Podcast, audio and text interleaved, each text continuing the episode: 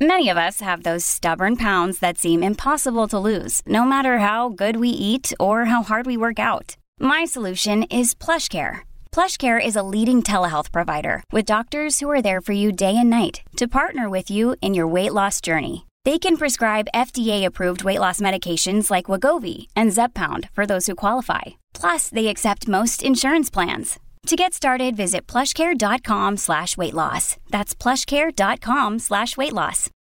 If you say something like it's illegal to teach about critical race theory, what are you going to do? You might be the kind of person who feels like taking it on and really carving out the thing that you think is critical race theory, not teaching it. But you might also be a person who just says, ah, I'm not going to even bother to teach about race at all. And that is something that I'm very concerned about, especially with the environment that we're in. Even in the absence of laws banning things, we have people self censoring. We have teachers self censoring and teachers saying, I used to teach this topic, which is about race or sex or about feminism or about, you know, racism or whatever. And now I just don't feel like doing it anymore because it just opens me up to risk risk of being accused, either institutionally or just informally accused. And that's the chilling effect. And now, The Good Fight with Yascha Mounk.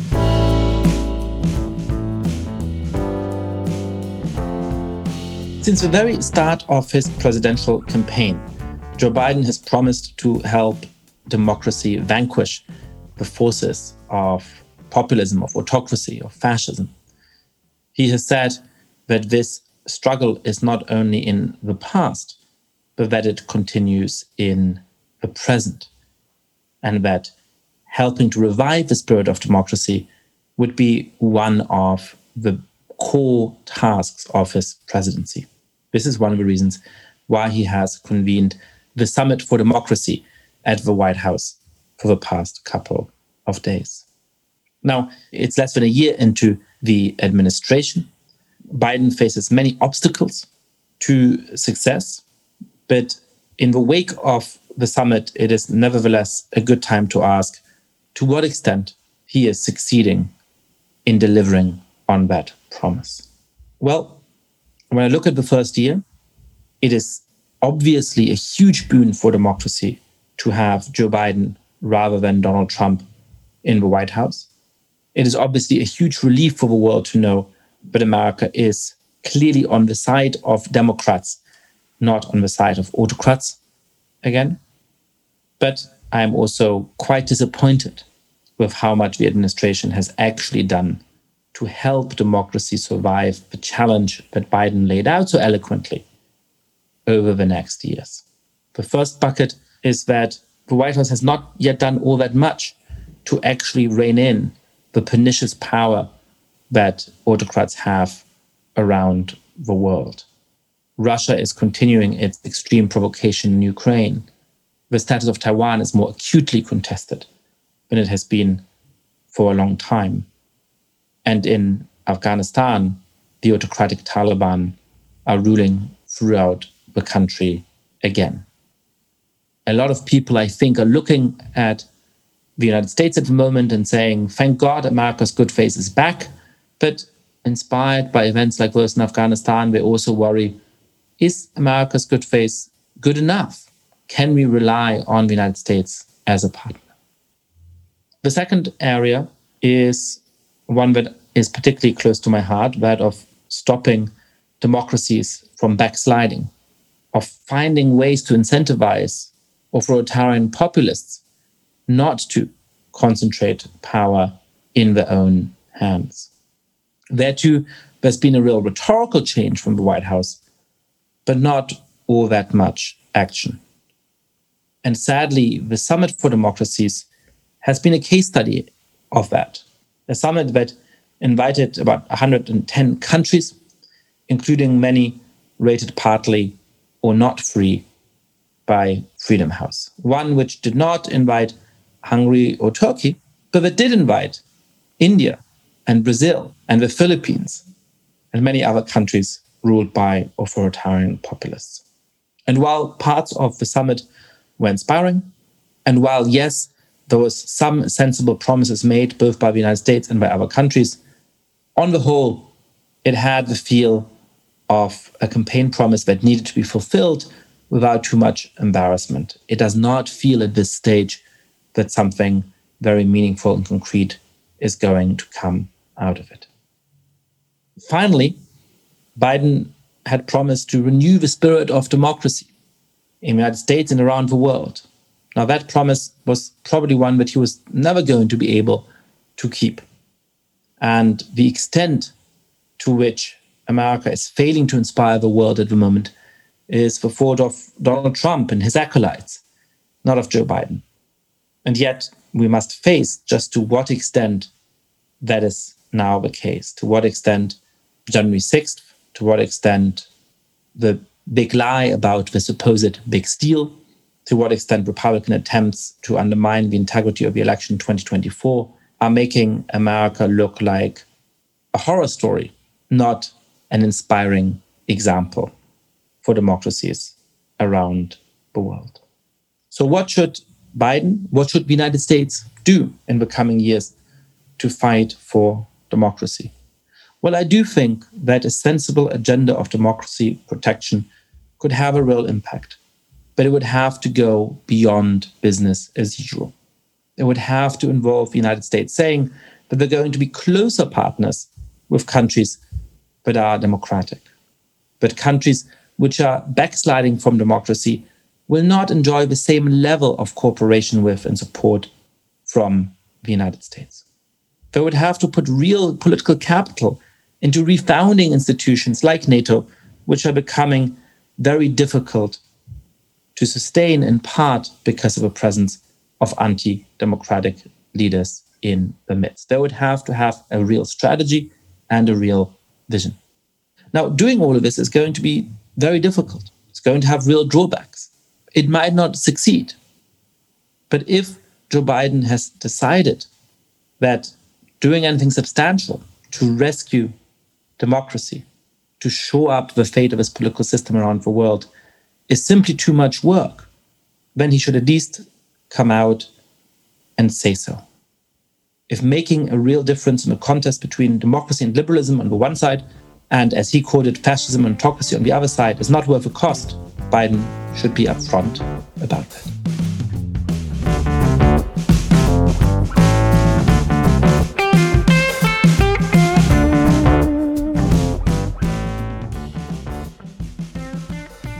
My guest today is Jeannie Suk Gersen. Jeannie is the John H. Watson Jr. Professor of Law at Harvard Law School, as well as a contributing writer at the New Yorker.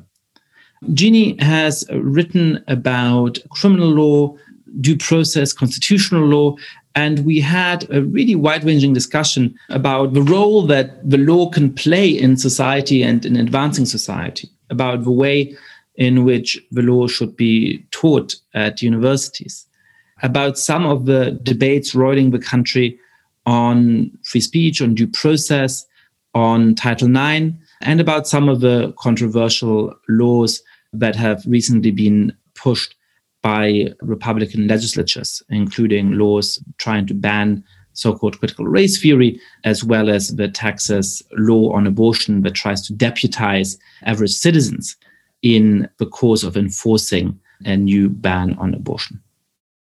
Jeannie Suk Gersen, welcome to the podcast. Thank you. So I've been admiring your writing for a long time, but I recently saw you speak a little bit about the role of the Socratic method in law schools. There's a debate about this at the moment, and you're a defender of the importance of it. What is the Socratic method in law schools, and why, from your personal experience, do you feel that it's actually an important thing to preserve? So, I will first say that Socratic method is a method of teaching that's very common in law schools and it came about in a kind of contingent way. But I don't actually buy into the idea that it's specifically a law school method that is specifically suited to teaching law. I actually think that it has a much broader appeal and a purpose that could be useful for teaching any subject. But essentially, the Socratic method came about in the 19th century, mainly at Harvard Law School, because it was seen as a way to engage students in actual thinking in real time instead of the experience of sitting you know kind of in an anesthetized kind of way where you sit in a lecture hall and you listen to the person at the head of the room just kind of go on and on and share their expertise. And the idea was that teaching should be about more than listening or just being lulled into a sense that you're learning. It should actually be active. It should be active learning in the sense that you should be engaging with the ideas in real time. And so the Socratic method was a way to call on students individually and then have them go through the analysis through questioning and then follow up questioning by the teacher instead of having the teacher just kind of impart their wisdom upon the students. And so that's really the basic idea. And when it first was introduced, the students were very resistant to it because they just thought, like, what do I know? I'm here to learn from the teacher. The teacher's the one who has the information and the expertise. And so, how in the world should I be speaking in front of everybody and being questioned about something that I don't really know about? But that I think is the point that the process of learning is not just hearing what others have to say, but also, you know, engaging by talking about it and so that's the idea. And for me, when I came to law school in 1999 as a 1L at Harvard, I still was extremely, let's just say, shy and diffident. I had grown up in a household that really did not prize speaking out loud.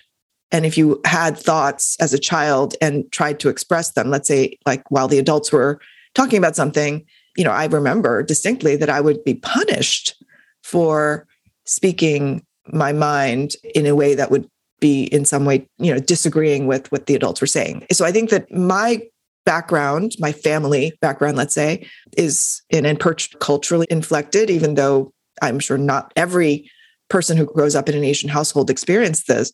But certainly for me at that time, in an Asian household, in a Korean household, it wasn't the kind of household where you would engage in like a back and forth exchange of ideas that's not what was prized. What was prized was book learning. You would learn, you would read, you would listen, you know, that kind of thing.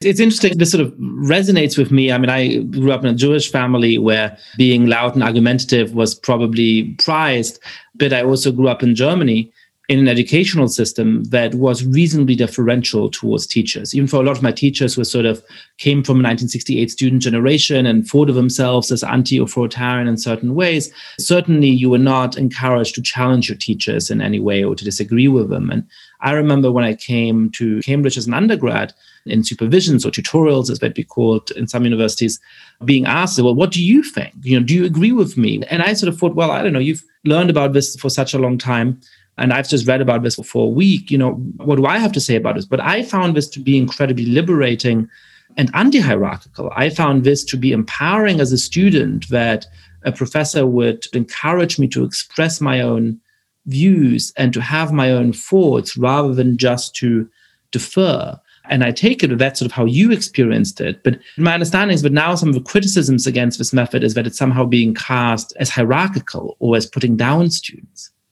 Well, I think that, first of all, the idea that we're not going to have hierarchy in a classroom where you know there's a professor and then there are students the idea that, that that's not inherently a hierarchical situation that's absurd. There is going to be a hierarchy and that is partly why students are there to learn from the teacher. That doesn't go away because of the method of teaching. There isn't strict complete equality in every aspect when you have a situation where the teacher is there and you're there to learn from the teacher. At the same time, I completely agree with you. And that was my experience as well that using a method other than just plain lecturing, where students are expected to say how they see the text that's being analyzed, that they're expected to engage with the text, they're expected to engage with each other and with the teacher, and even to be asked, like, what do you think of this? That is less hierarchical than the situation where you listen and you take notes diligently while the teacher just speaks to you. And so, yes, I did find it empowering. And for me, it was like the key moment of getting past this other way that I had experienced in my household. And it's not to say that it's better or that it is inherently superior. I don't think that. It's like, you know, you grew up in several cultures at once. I did as well.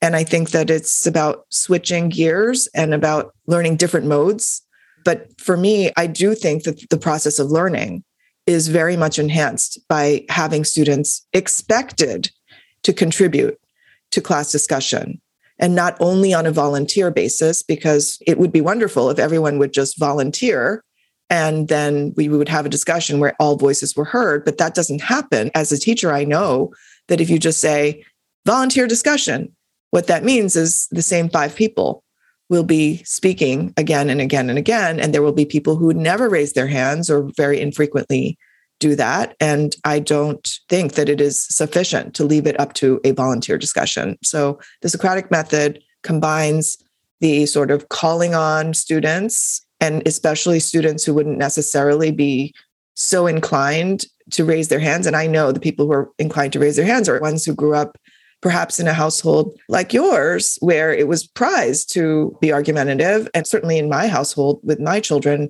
I don't think they're going to have any problem being volunteers in this discussion. But there are many students who arrive on campus and for whatever reason don't really feel like doing that. And I do think that all of them ought to be treated with equality in the sense of the voices should be equally available for each other for learning. And over the years of teaching, so many students have told me just how important it was to them to have that experience of being expected to speak, not just that it was a possibility or that if they found it within themselves to volunteer, but that they would be expected, that it would be a requirement, and that that kind of broke through something, that broke the ice to a different way of being that served them much better, not just in the classroom, but going forward. And so I am a big proponent of that method.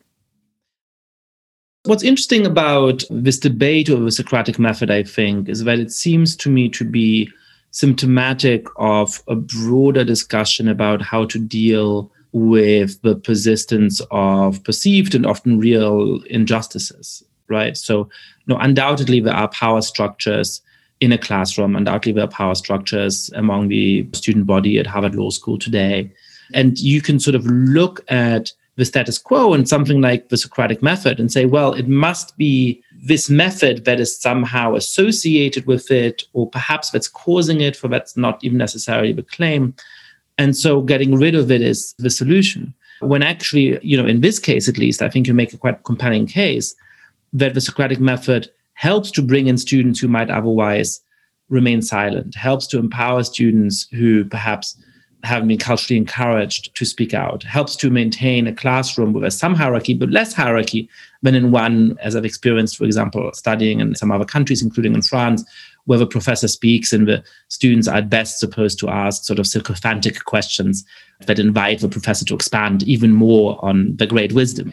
And so i guess the question is how do we gather seriously with things like those inequalities of power and so on in a classroom setting but in a way that actually builds on the helpful innovations of the past and the helpful traditions that places like Harvard Law School have, rather than throwing the baby out of the bathwater. I think the problem was that in past decades, in past generations, where the Socratic method was used in law schools, it sometimes was used in a way that was quite abusive. That if you are the teacher with the power to be able to set the agenda and set the questions, and you call on each individual there is, of course, enormous potential for both good and bad that the teacher can exercise upon the student. And I think that there were certainly many instances, including instances that were specifically targeted at women when they started to be admitted to law schools, that you use the Socratic method to target certain people and to humiliate them. And the thing is, Socratic method is one tool that can be used for a great pedagogical purpose, but also for humiliation. But all kinds of things can be done in the classroom that can be humiliating. And those should obviously be avoided no matter what method you're using. At Harvard Law School, first of all, it was humiliating to female students that they would not be included in the Socratic method. That sometime when female students became more likely to be admitted, I guess some teachers were not that keen on female students being equal participants so that they just simply wouldn't call on females. They would just call on the men. And then notoriously, there was at least one teacher at Harvard Law School who would call on women only on what was called Ladies' Day, where women would be called on for, you know, maybe questions about something that people associated with women, like rape, for example. And so those kinds of practices are extremely humiliating and marginalizing. And I think that that history is sometimes cited But to me, the lesson is you should use the Socratic method to equalize rather than to marginalize. And it should be used to bring out voices that otherwise would not feel as comfortable speaking in class, even if it might be nerve wracking at first to start doing it. And I also think that right now, during this era specifically, we have a lot of reports, and I have a lot of reports from my own students who basically say, like, this is right now an environment in which I do not feel comfortable speaking or saying anything that might be remotely controversial or even like, you know, volunteering to say anything in any discussion about any subject that could be potentially touch on something controversial.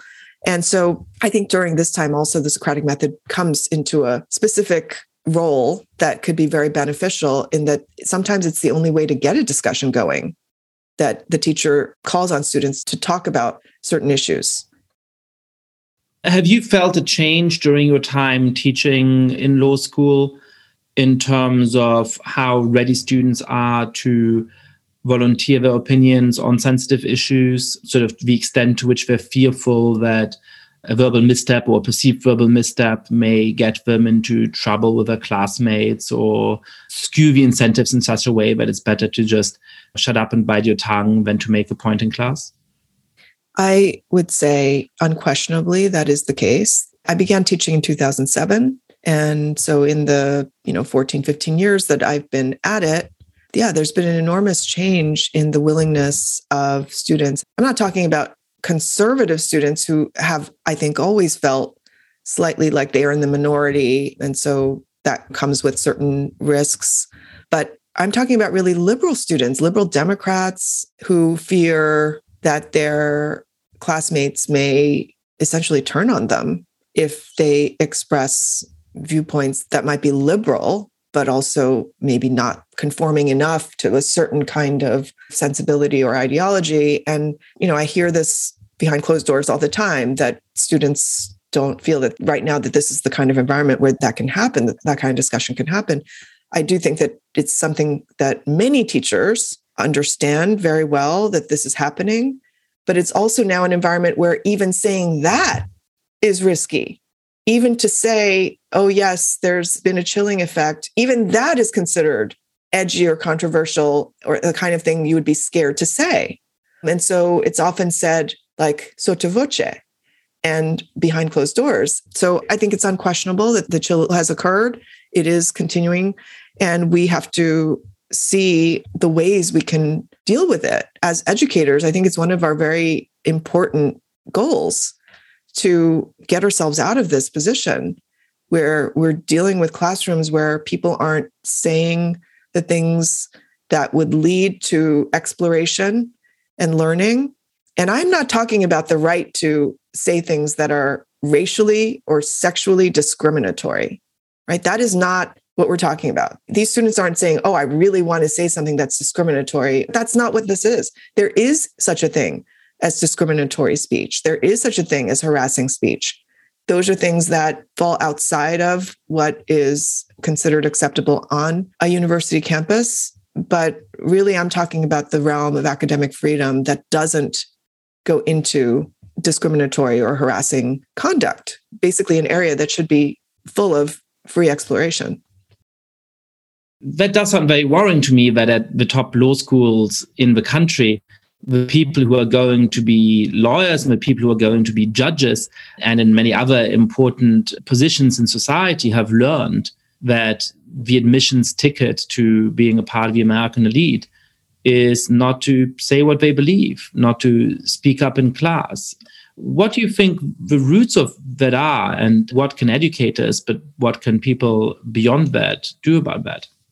I will say that just in the defense of the institution I teach at, that I actually think Harvard Law School is one of the best places for academic freedom at the moment. As you know, I'm engaged often in representation of academics and students who are being investigated or disciplined for misconduct of this kind or accused. And what I see is that schools are very scared themselves. There's a climate of fear. And when that fear sets in, the institutional response often can be to say, oh, let's put this person on probation or let's suspend them while we investigate.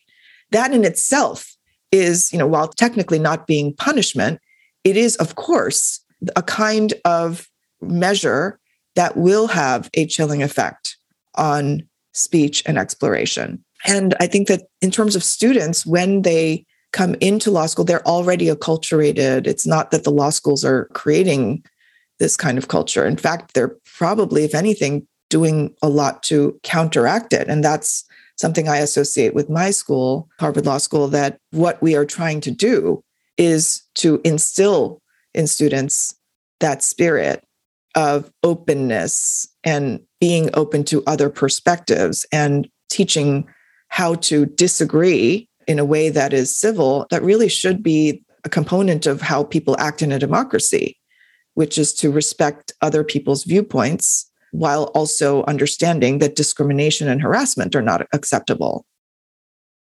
You've thought a lot about sort of both the importance of due process and the way that it's being undermined at the moment in some educational institutions, but perhaps also in society at large. It, it seems to me that there's a common theme there with our discussion of a Socratic method, which is that you know legitimate criticisms of the way in which perhaps due process has sometimes historically played out, or the way in which some people have benefited more from it than other people who weren't afforded the same due process rights, then leads to a rejection of the idea of due process rather than to a commitment to ensuring that we build a society in which everybody gets the benefit of due process. Tell us about the role that due process should play in institutions and in society at large and the way in which that may be being undermined in certain parts at the moment.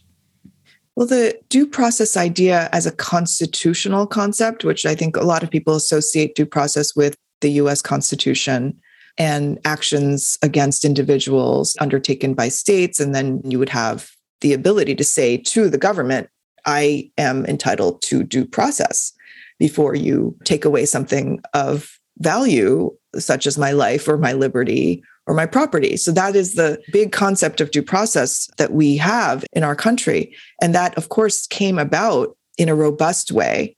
The constitutional doctrine came about with the Supreme Court during the Warren Court years, understanding that due process was essentially a way to try to protect people of color, African Americans, from being exploited and oppressed by governments, by states who would be inclined to be unfair to such people, especially in the criminal context and when there was a criminal defendant. And so that was the way in which the Supreme Court kind of put a thumb on the scale against racial discrimination by saying, you know, you need to give due process. And this is what due process consists of.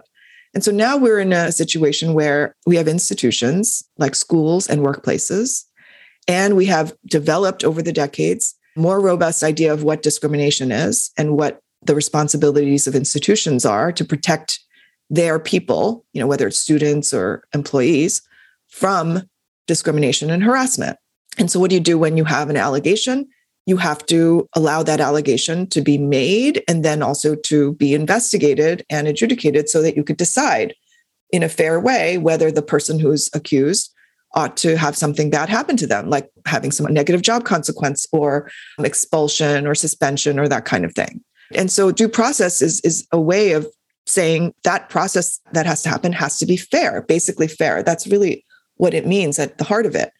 And right now, the relationship between this and what we were talking about earlier is that a climate of fear in which it is hard for people to speak their minds also affects the ways in which institutions think the easiest thing to do is to essentially punish or get rid of the person who's been accused. It may be that that person deserves it. It may be the person doesn't deserve it. But the only thing that stands between just arbitrary exercises of institutional power against such individuals, you know, just like, oh, it's in the institution's interest to just simply get rid of the person or to punish them or to say, denounce them in some way, that that's the only thing that stands between that and fairness is due process. It's just got to be a fair process. And so that's what I feel that I have been fighting for in the last several years, both in my scholarly writing and also in my efforts in the representation of various plaintiffs, both internal to the university and also in other kinds of institutions. And it's extremely important to understand that some people associate due process now with the defense of people who've done bad things, like, for example, sexual assault on campus. It's now become kind of this trope that you have people who are accusing people of sexual assault, and then the other side says, due process. I need due process. So that's why I think that somehow due process among some communities has come to be associated with this sort of impunity for sexual assault. And that is, in my mind, very wrongheaded. Due process is something that protects everyone, including victims and people who are alleging wrongdoing. For example, in a case that I'm litigating right now, I'm representing Jane Roe, who is alleging that the federal judiciary as an institution did not afford her due process after she was sexually harassed and then tried to report it and get the claim investigated, that she was subjected to an unfair process.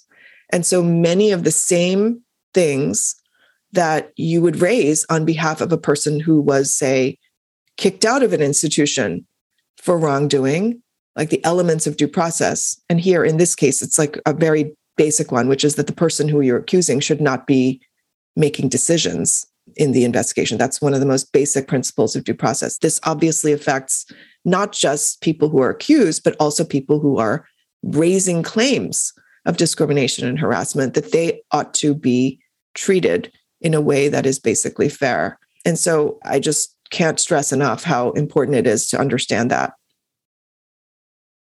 in the context of free speech, uh, I've said in this podcast before that there just seems to me to be this sort of odd disconnect between the claims of people, especially on the sort of a progressive side of politics, that the people who are powerful in society are bigoted and racist, that America is sort of essentially defined by white supremacy. And then the invitation for whether it be Silicon Valley companies like Facebook or Twitter, whether it be university administrators, or whether it sometimes perhaps even be political instances to have more power to restrict speech. Where I always say, well, you know, if that's your vision of who has power in the country, then why would you trust those institutions to determine what is within the boundaries of legitimate speaks and what is outside it? And it strikes me that the argument you're making about due process is sort of parallel in a different context, right? Where often the argument seems to be, well, look, due process is just a way for the powerful to be shielded from accountability. But of course, if there is no due process, and if you think that often the people who are powerful are not the good guys, then that is all the more reason to grant people due process in order precisely to give people tools to defend themselves against abuses of power. Yes, to defend themselves or even to call out abuses of power and to say that something has happened that is just plain wrong and you should get a fair hearing when you say something like that. So it really does run both ways. And I think that the parallel to free speech is quite right. For example, right now, it is governments, it is state governments and local governments who are going out there and trying to ban critical race theory and the study of race in a certain way with a certain perspective. And that is an exercise of power by government to try to restrict people's speech regardless of whether you like critical race theory or don't like it, you know, the fact that academics and teachers are being told that they can't teach that particular approach, that's an example of free speech being restricted. And I think that some of those laws also violate due process in the sense that they're very vague, in that you can't really know exactly how you're going to run afoul of it. Because what does critical race theory even stand for? Certainly, they don't mean critical race theory as envisioned by the people who pioneered the form of scholarship and theory using that title, it's now come to mean something else altogether. So it really does run both ways. And sometimes the people who have power want to suppress a way of thinking that is left wing, and sometimes they want to suppress right wing ideologies or approaches. And either way, we should stand firm and say, the government doesn't get to say what kind of viewpoint you're going to express. It's interesting to think about these liberal laws banning critical race theory as a problem of due process. It's not an angle from which I'd looked at them, but that seems very convincing to me that a lot of the problem is that it's actually unclear what you're allowed to do and not allowed to do in the classroom, and that many teachers who reasonably go about doing something that not only should be legal, that they believe to be legal, may then suddenly find themselves in the crosshairs of an investigation or something like that. Yeah. And if you say something like it's illegal to teach about critical race theory, what are you going to do? You might be the kind of person who feels like taking it on and really carving out the thing that you think is critical race theory, not teaching it. But you might also be a person who just says, ah, I'm not going to even bother to teach about race at all. And that is something that I'm very concerned about, especially with the environment that we're in. Even in the absence of laws banning things, we have people self censoring. We have teachers self censoring and teachers saying, I used to teach this topic, which is about race or sex or about feminism or about, you know, racism or whatever. And now I just don't feel like doing it anymore because it just opens me up to risk risk of being accused either institutionally or just informally accused. And that's the chilling effect. So even if you are not actually going to be arrested or brought up on charges or disciplined, it will have a enormous chilling effect to be able to, to say something like these kinds of topics are going to get you in trouble.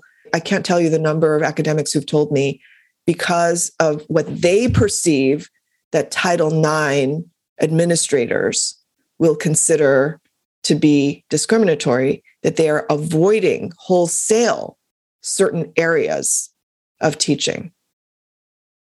What does that mean, including for an international audience that may not know what Title IX is? And how does this regulation have a chilling effect on what faculty members might feel comfortable teaching in the classroom? Yeah, Title IX is a law that is completely sensible in the sense that it says, as an educational institution, if you discriminate on the basis of sex, then you don't get to receive federal funding. That's what Title IX says.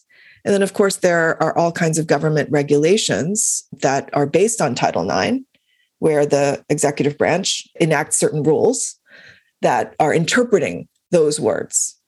And there's a lot of debate, of course, about those regulations and whether they are warranted, whether they actually reflect what Title IX meant to get at.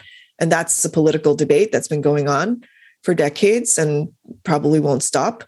And then the way that it shows up on campuses is that then there's a whole bureaucracy of administrators who are charged with enforcing Title IX regulations on campus so that you'd have things like a Title IX office or Title IX coordinator who then implements those regulations in the form of campus rules and norms. And then people can be disciplined. So, for example, to take very clear example, if you commit a sexual assault on campus or against a student, for example, then that would be a violation of campus rules, which are created in the service of Title IX regulations.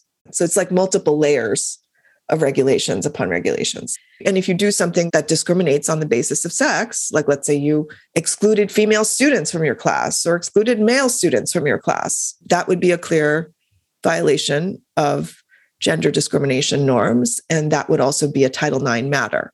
But, you know, in the past 10 years, we've had a situation where that interpretation of what is discrimination on the basis of sex has become much more broad. So people have been accused of violating Title IX for utterances that they might make in the classroom that somebody would say, well, I feel like that utterance was unwelcome conduct of a sexual nature. Right? Obviously if you say to a student in a class if you don't have sex with me you won't get an a that's sexual harassment right? But there are lots of things that can be said in the classroom about gender or about sex or sexuality that are not discriminatory but then there could be debate about whether it was offensive and so because of the norm of having title ix being enforced on campus in a way that is developing to be much broader than what it was, you know, you've got this uncertainty. And so that, that uncertainty somehow sometimes creates a chilling effect on teachers. You know, just like, why do I need the trouble of even like parsing what I can do or not do. I can just sort of completely lop off the whole area of risk. And what does that mean concretely? Does that mean avoiding teaching certain areas of a law? Does that mean avoiding making certain arguments? Does that mean avoiding publishing certain articles? What does that mean concretely? I mean, just from my own anecdotal experience of hearing from teachers what they're doing, you know, it means going through the case book and saying, I'm not going to teach this case about gender discrimination. I'm not going to teach this case about rape. I am not going to teach this case about a racial incident. And this is a real story. A teacher told me that they used to teach a case about Abner Louima, who was a man in New York who was sexually abused using a police baton, that he was penetrated. And that case was a torts case that was in the case book. And he just said, There's no way I'm going to do that. I'm not going to teach that case anymore. So I think that it involves like excising certain cases. It might even involve for some teachers saying, I'm not teaching the whole area of sexual assault because of the risks that it carries, that it could be that students are unhappy with the way that I teach it. And I don't want to be nervous the whole time about that.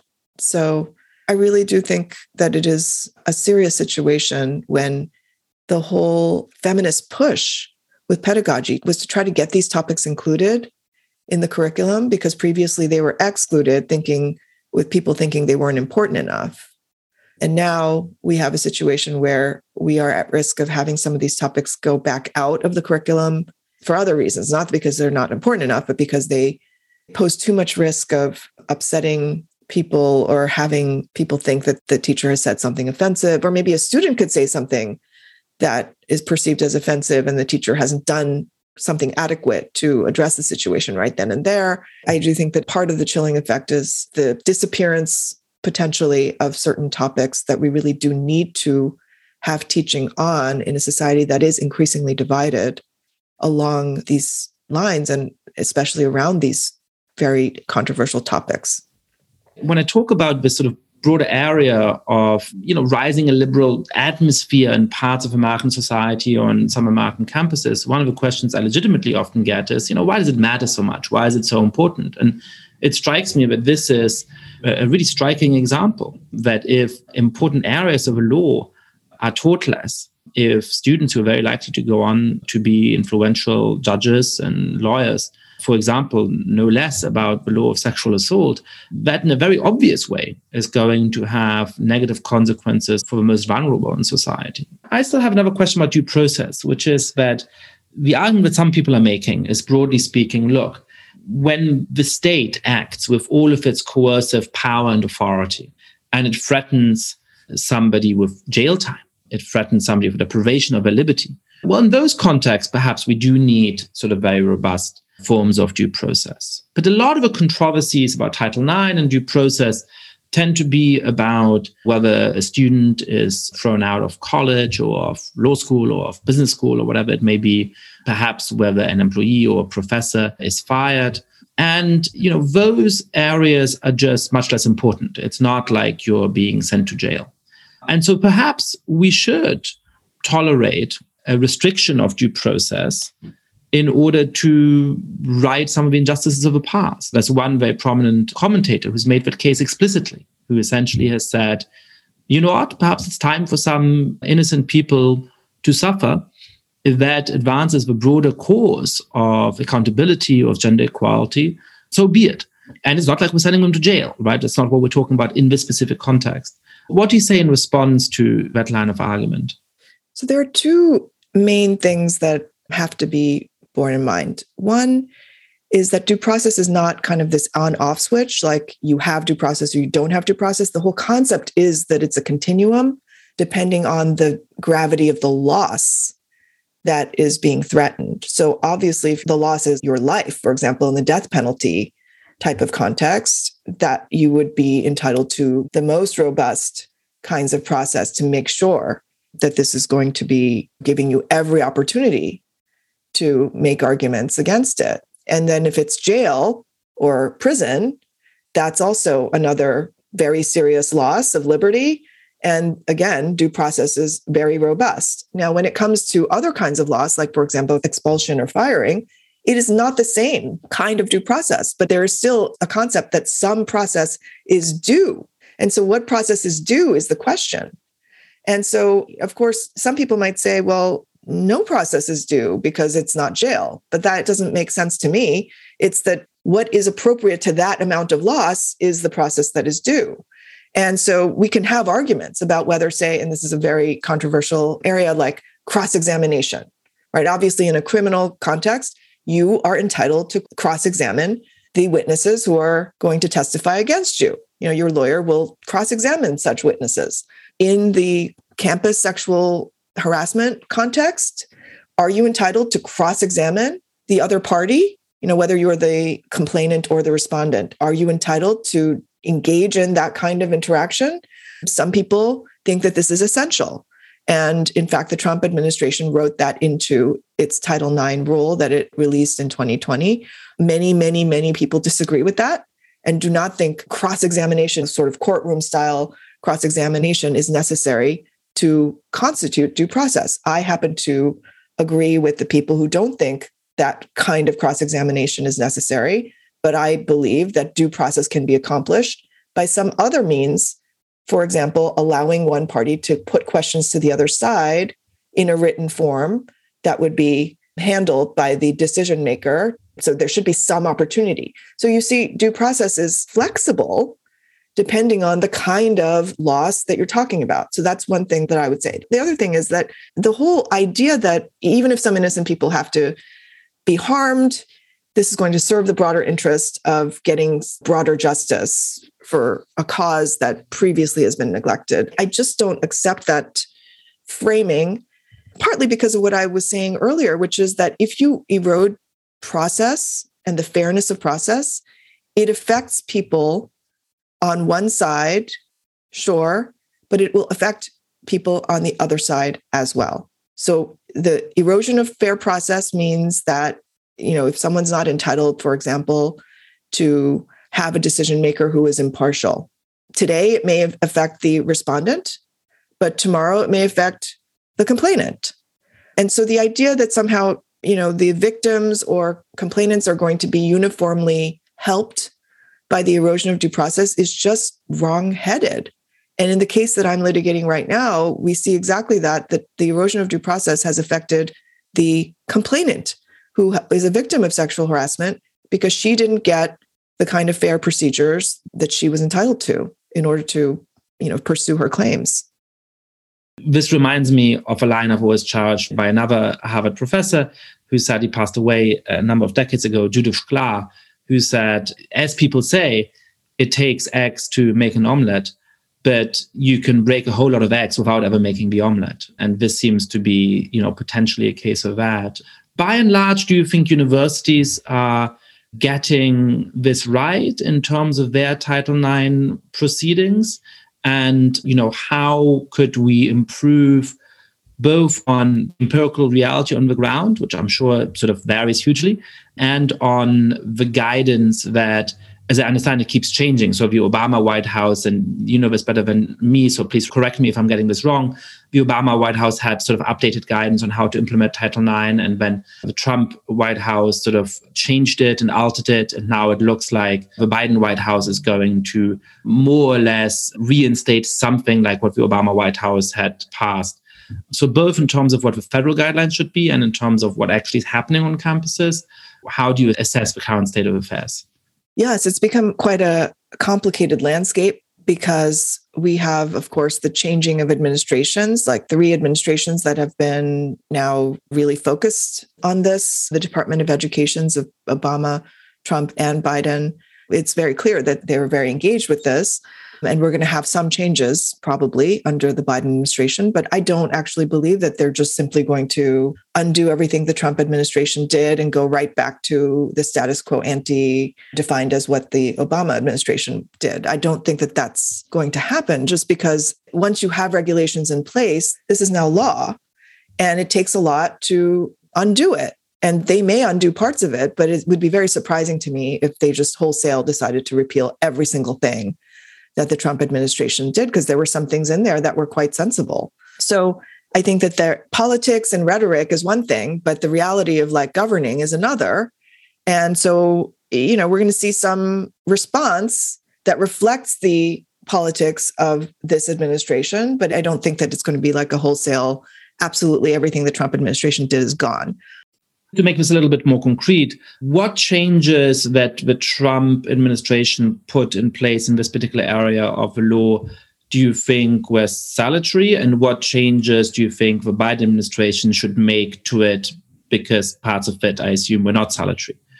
So, for example, in the Trump administration regulations, I think there's a lot of moves to say that both the respondent and the complainant should have equal access to the resources and to the processes.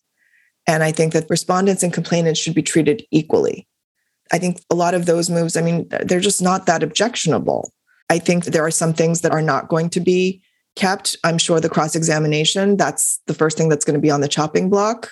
But I would be surprised if there weren't some kind of statement from the Biden administration about the permissibility of having some form of questioning from one side to the other side, even if it's not in the form of cross examination. So it's really that some of the basic ideas about fairness, those will probably be kept on, but the details of how it's accomplished and what the interpretation of fairness is, that may be changed.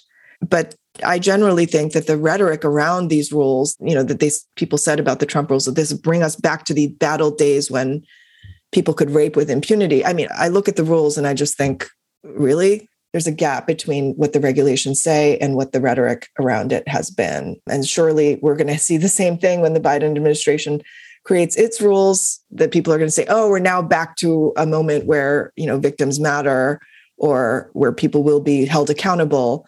But again, if you look at the details of the rules, there will be a gap between that rhetoric and what the reality is. So that's what I think you know, I've always thought about going to law school and never ended up doing it. So I'm enjoying this private lesson in the law. So I'm going to ask you about one more area that you've written about recently that I think is really interesting, which is the law about abortion that was passed in Texas, and not only with respect to the legality of abortion itself, but the way in which it effectively deputized citizens to be enforcers of that law. And you had a very interesting article saying that this is a basic legal tactic that liberals or progressives could take up as well as conservatives in principle.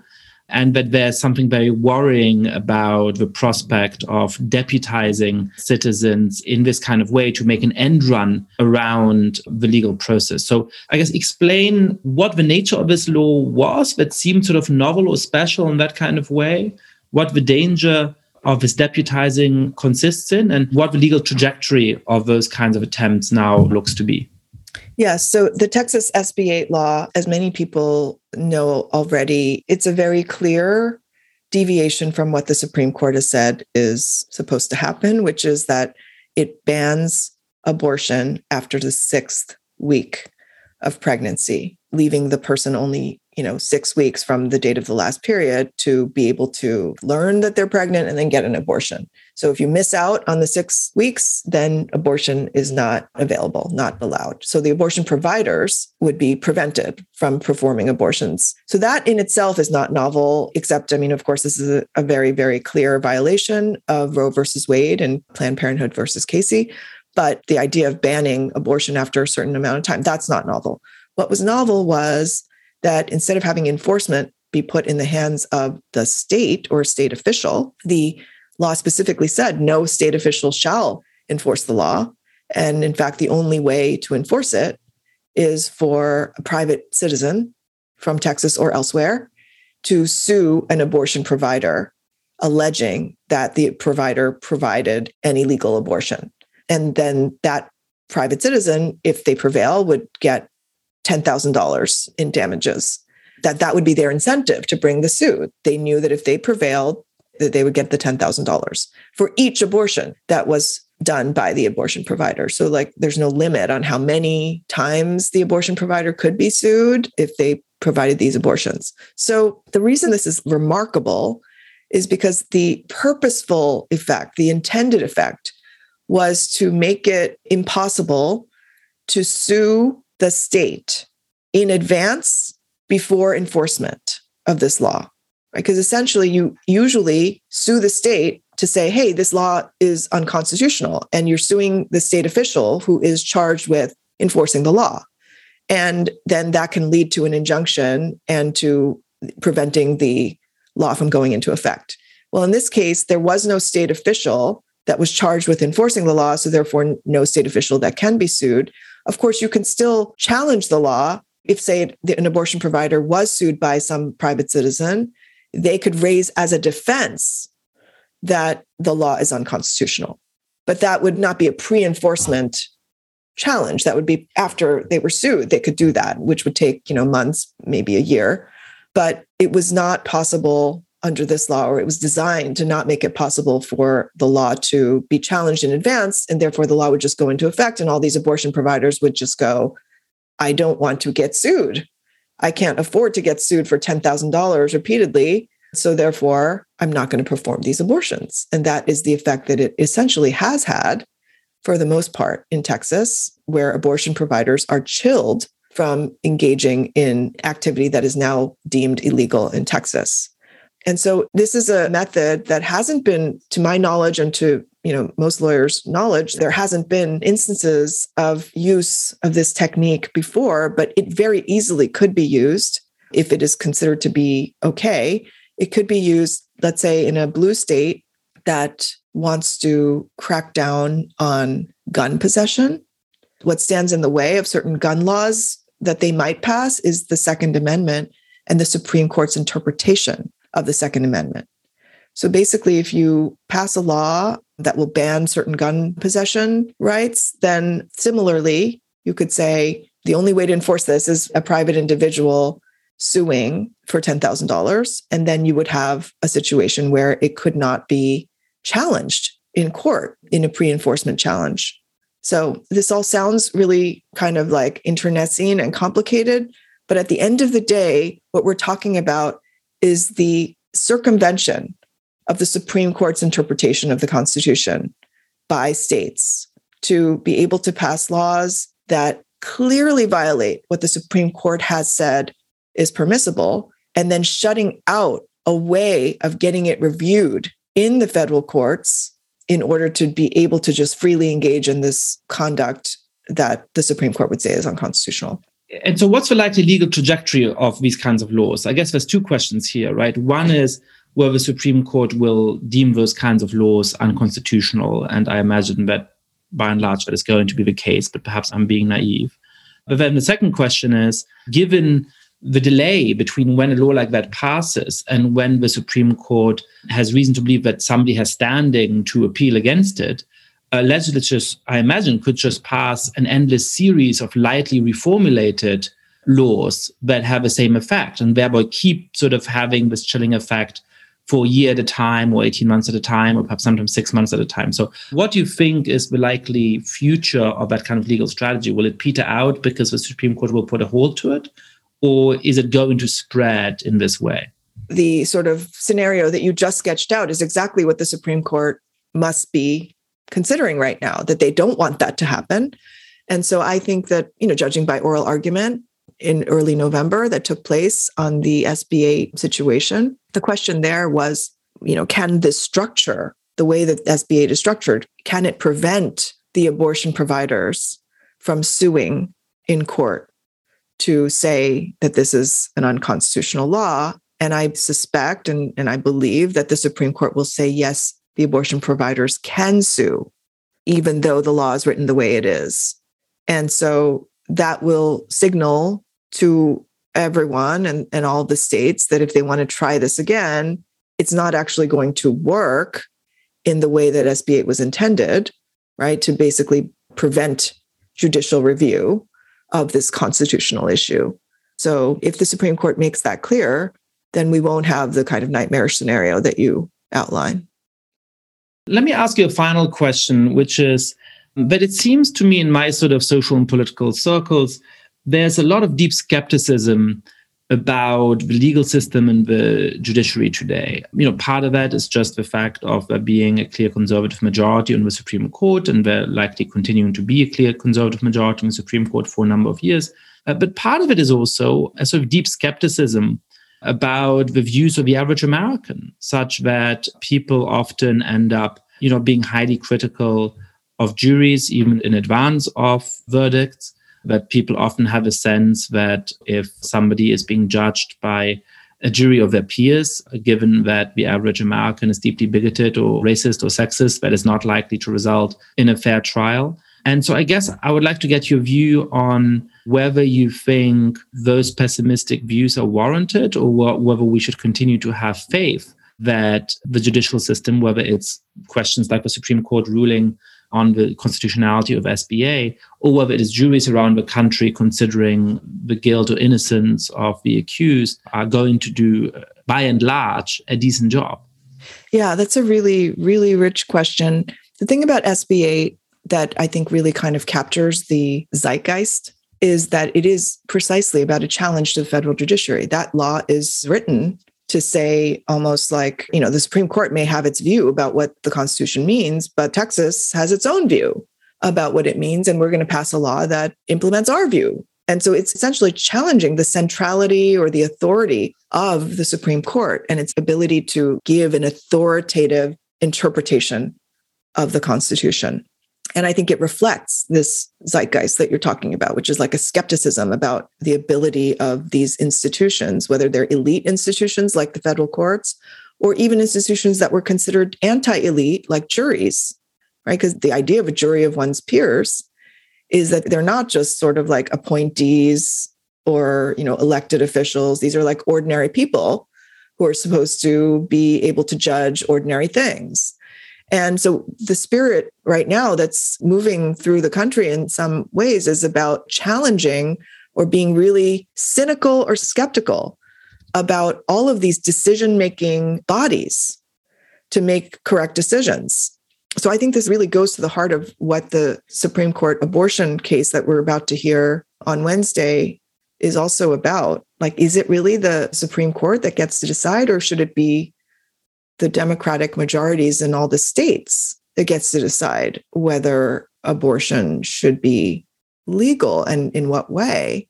And as for juries, the idea of 12 people selected making a decision, I think that it is true that people are very concerned that juries themselves may have the biases and the discriminatory impulses that many people are really keenly aware of and challenging today.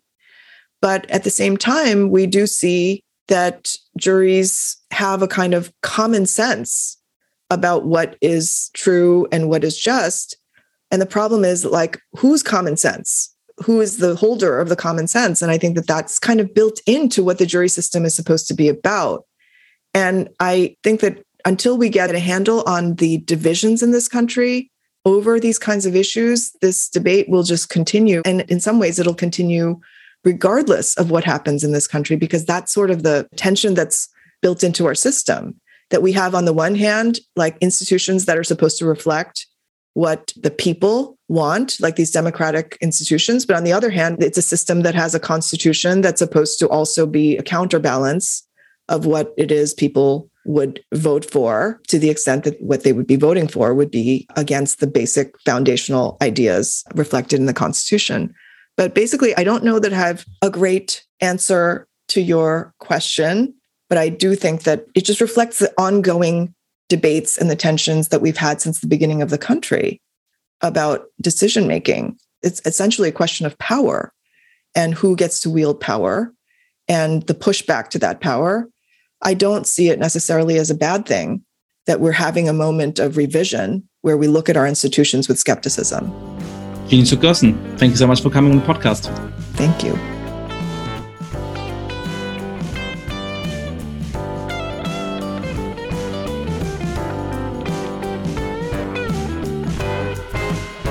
Thank you so much for listening to The Good Fight. Lots of listeners have been spreading the word about the show.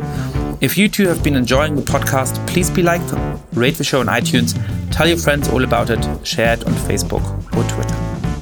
And finally, Please mail suggestions for great guests or comments about the show to goodfightpod at gmail.com. That's goodfightpod at gmail.com. This recording carries a Creative Commons 4.0 international license. Thanks to Silent Partner for their song Chess Pieces.